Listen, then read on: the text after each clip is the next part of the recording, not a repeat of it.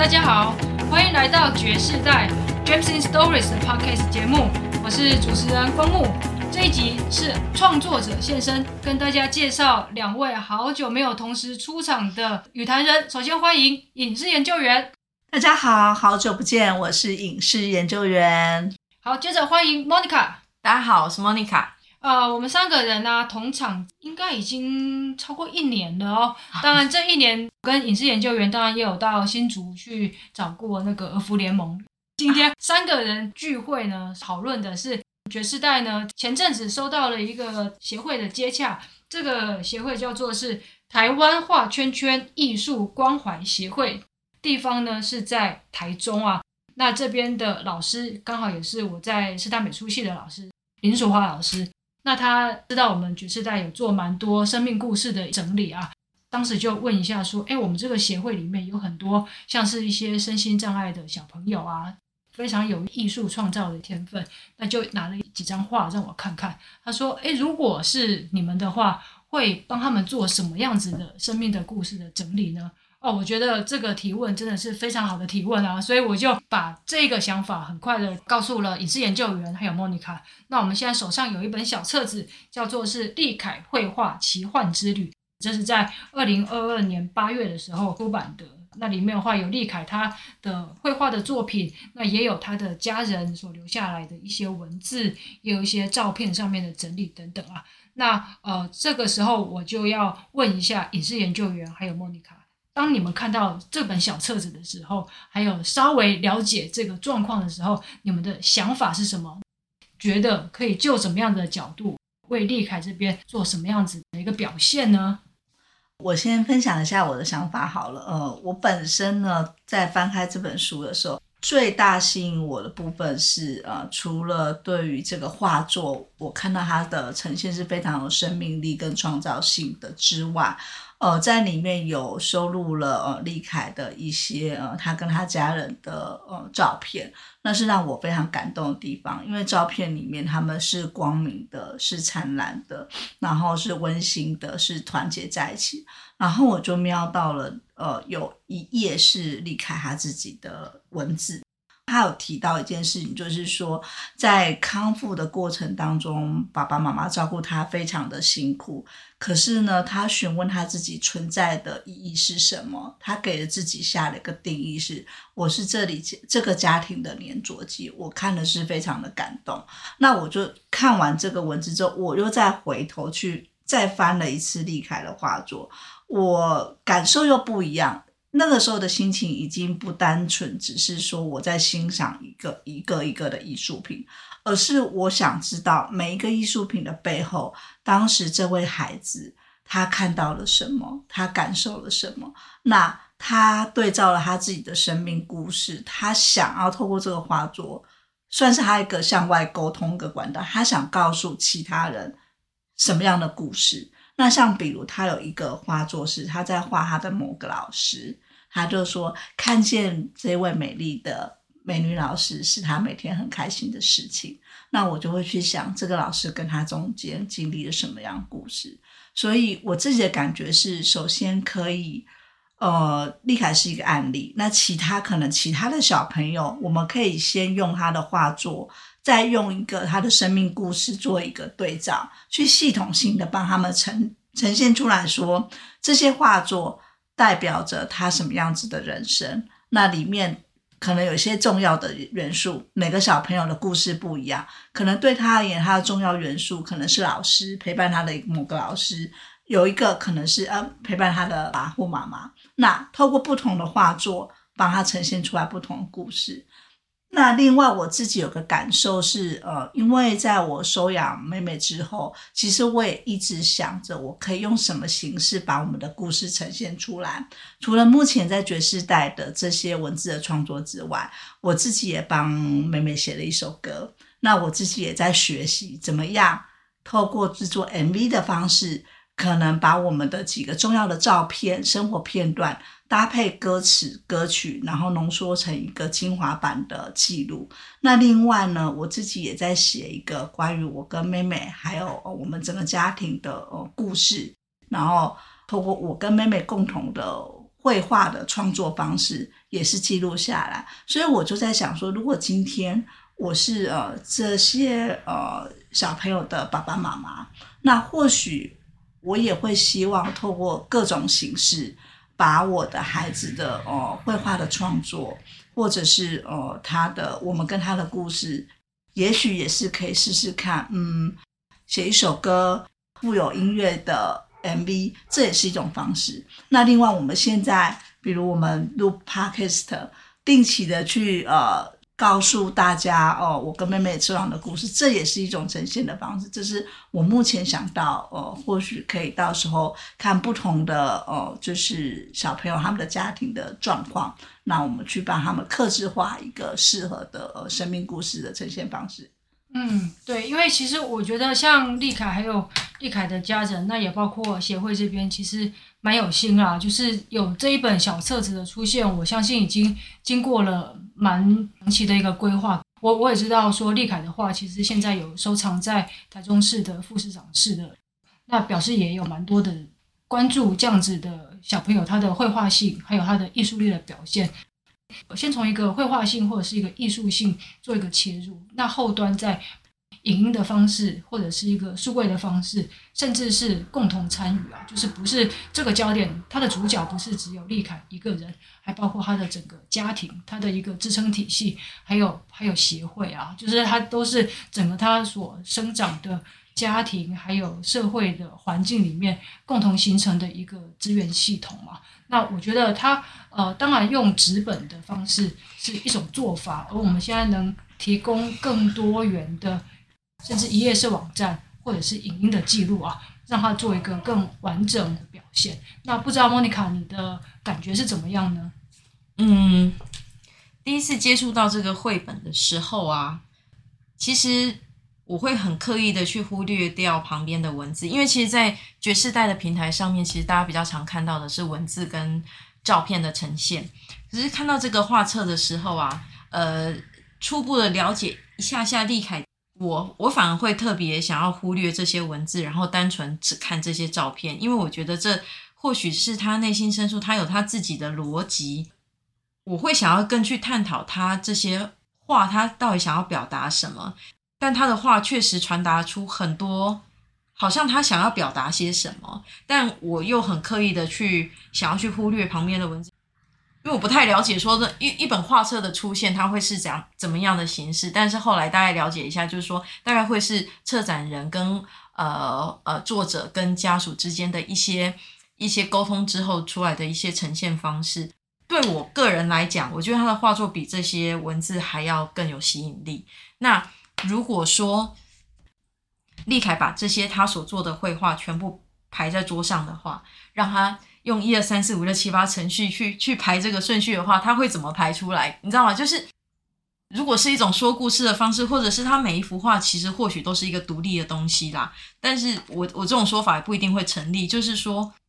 我我不太会想要用太多的文字去说他的话。嗯，我觉得莫妮卡刚刚提的那个呃，也许不见得是一个正式 idea，但他有提到说，诶，他想知道，如果今天是立凯本人，或者是今天是这个画画的本人，他会怎么样去排列这个画的顺序，嗯、或者是他会想要把怎么样的画做归类？或许这也是到时候，呃，如果我们有机会在呃帮这些孩子做他的生命故事的呈现的一个讨论的过程，也可以让主角主动参与。让他去做一个、主导，这也是一种方式。对，我当然知道这个画册的出现，当然立凯自己本身也有很很重要的角色在里面。除了画作是他做的之外，然后这些文字的呈现当然也是经过他同意的。但我的意思是说，如果我们呃要思考另外一种呈现方式，有别于这个画册的话，可以是什么样的方式？可不可以让画自己说话呢？对，我觉得可以脑力激荡一下。那我觉得，像刚才影视研究员还有莫妮卡应该都提到一个重点，就是我们有没有办法让他为自己做决定的声音更明显一点呢？我觉得这个一定会是我们在实际上面接触了个案的比较好的做法，一定是亲自了解一下任何的意见上面的表达，就在一个空间、一个时间里面让他亲自画，一起画，在这个过程里面，也许可以去更了解到。更多更多，不是透过一个很正式的访问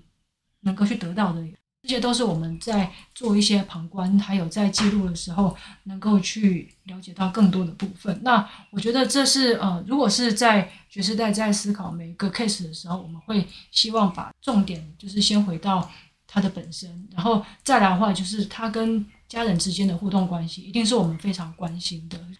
一定是现场一个参与是一个比较沉浸式的一个过程啊。然后我们可以就是掌握到更多，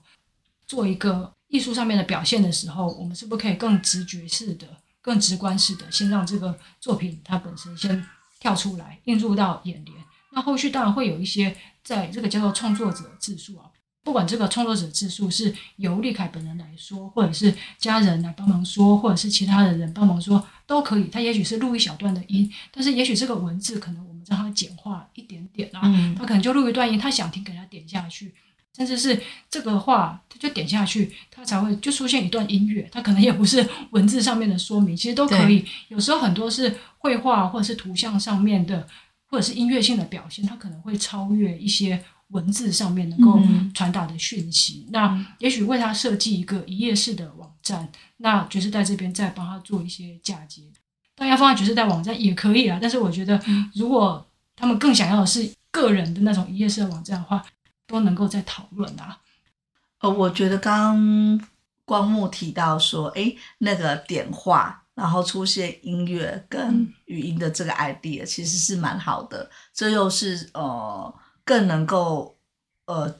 迈向现在的整个的那个趋势啦。因为现在强调这种互动式的方式，那其实我们可以用一个更永续存在的一个形式。来那个呃，把这这些生命故事串串联起来，而且有时候可能不一样的人，比如说呃，也许这个小朋友他觉得他在画这个画作的时候，他是他是充满着一点点的焦虑，那我们可以帮他搭配一点诶比较紧张焦虑的音乐，或许又更能更比文字可以更抓住大家的情感。嗯，对，也许他的作品会非常非常多，但是可能在前期的时候，也许我们就是挑选。挑选个几张，可他可能是特别、嗯、特别想说，特别有反应。那比如说像莫妮卡，她可能诶看到这个画册的时候，觉得惊慌失措，不知道 不知从何规划起。可是这里面也会有几幅画，它是特别有 feel 的嘛。那也许我们就会特别针对这几幅画，我们去问问看，说，诶这个画的当时创作的过程呀，或者是带给他什么样的反应啊，或者是带给我们这个观者什么样的反应？那也许这张画还是被放在第一个阶段的成果上面的。当然，每一幅画对于创作者或者是对于家人来讲，每一幅画都是宝贝。但是我们他可能要分阶段啊，就是就像啊，影视研究员说的，我们帮他做一个主题式的挑选。一开始的时候，先让他这个架构、这个骨架它够清楚，然后之后我们可能在项目下面再做一些堆叠。那这样的话，可能对于任何一个接收的人来讲，他会相对来讲比较容易。要不然的话，一下子讯息量太大了，就是看起来也会有点负担。那特别是如果是自己认为自己本身没有一些美术或者是艺术训练的人，他还不太敢去做一些意见上面的交换。那这也不是我们的目的啦。我们当然是希望每个人对于艺术或者是对于画作上面都会有有自己的艺术的论述的一些权利，还有一些互动的空间嘛。所以也许这会是一个呃可以参考的做法，对。那不知道莫妮卡有没有什么？一我看你一直在看着这是 其实这一张我很喜欢诶、欸，你可以念一下那个画画。呃，这一张我看到的感觉哈，它是一个很快乐的感觉。我我先不讲他的文字，我待会会念他的文字。然后我看到是一个很快乐的感觉，然后我会想到那个小时候念童话故事里面，然后。一个很很呃，在森林里面可能在吹哨子的一个小小男孩走在森林里面的感觉，然后他这个图上都没有小鸟哦，但是呢，它只有一些数字在上面，但是我我感觉那些数字，我我可以把它直接感觉成是快乐的音符跟小鸟的那种感觉。好，那我要念一下它这个上面的文字，它这一幅画的名字叫做《绿衣战士》。穿着绿色衣服的战士，然后他是说：“我是绿衣战士，面对即将大学毕业，心中充满焦虑、恐惧，时间一点一滴的过，对未来还是一片茫然，被时间追着跑。其实这个文字跟我看到他的感觉不太一样，对，不太一样。所以呃，所以我刚刚才会在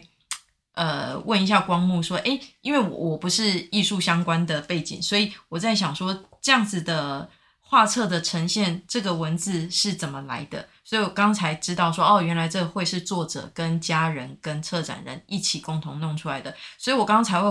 才会提说，我们是不是回到更直观的，就是这张照片到底，呃，这张图片到底给人什么样的感觉？我们的感觉也不一定是立凯的感觉。其实不不一定会是，本来就是当代艺术的一种，就是对于艺术品的一个诠释权的问题嘛。当然。有人说，创作的艺术作品，在他画完的那一刻，就作品已死啊。就是，但是，但是他的作品的意义，他又会不断的复活，就是在不断的在观者之间，还有在转译者之间。策展人之间，或者是看过了这个这张作品，嗯、再去把这个讯息再转述给别人的，不断的符号的变化之间，作品不断的再生、再生又再生。所以他的作品，他的生命力，或者是他的不断流传的一个方式啊，它都是嗯，在后现代的社会里面，它是用一种更多元的角度。它不断的在循环的，那这也是呃，我觉得也是爵士在这边会比较想要去传达的一个概念啊。它当然我们会尊重每一种意见，但是我们也开放更多意见存在的。可能性嘛，所以我觉得这是蛮好的表现的方式。我们把创作者自述还有我们观者的感受，我们都可以同时呈现。你在看这幅画的时候，看你要点谁的都可以。你想要自己，你想要自己录一段放在上面去，你或许以后再来开发这个功能啦。但是这个东西就不排不排除这样子。因为我刚刚想到一个有趣的点，嗯、但是我我不晓得这执行上面会有没有会会不会有困难啊？就是说，呃，刚刚光木提到说这个。画作的这个诠释权，其实或或许每个人都有，而且你可能在不同时间看它，可能都有不同的感觉。那有没有可能，就是嗯，立凯他是他还是主角的？就是如果我看了这幅画，我有一点感觉的时候，我有没有办法跟立凯互动？我的意思是说，这个我们要看到立凯了以后，我们才有办法判断。而且我们现在在在空中，当然只能就是有抛抛出我们的期待了。但是，嗯，我觉得前提还是就是到时候我们实际上面接触的时候，呃，我们会有一些更更有系统性的想法。那我觉得今天我们也是预先先录了这一集，其实也是想要回应给立凯，回应给。协会啊，还有就是林淑哈老师，还有给立凯的家人，就是谢谢你们有想到，就是带来可以帮你们再做一些更延伸性的一些整理啊。那这对我们来讲也是觉得很有意义，也很荣幸。那也希望以后呢，这个计划它能够就是实际的落实。那有任何的这个成果上面的进度上面的发表，就是在这边也会跟随时跟我们的听众朋友们啊做一个消息上面的一个更新。那也非常期待。后续的这个进行哦，好，那我们这一集的节目就进行到这边，谢谢各位的收听，那也谢谢影视研究员，谢谢莫妮卡，我们下次再见，谢谢，谢谢，拜拜。拜。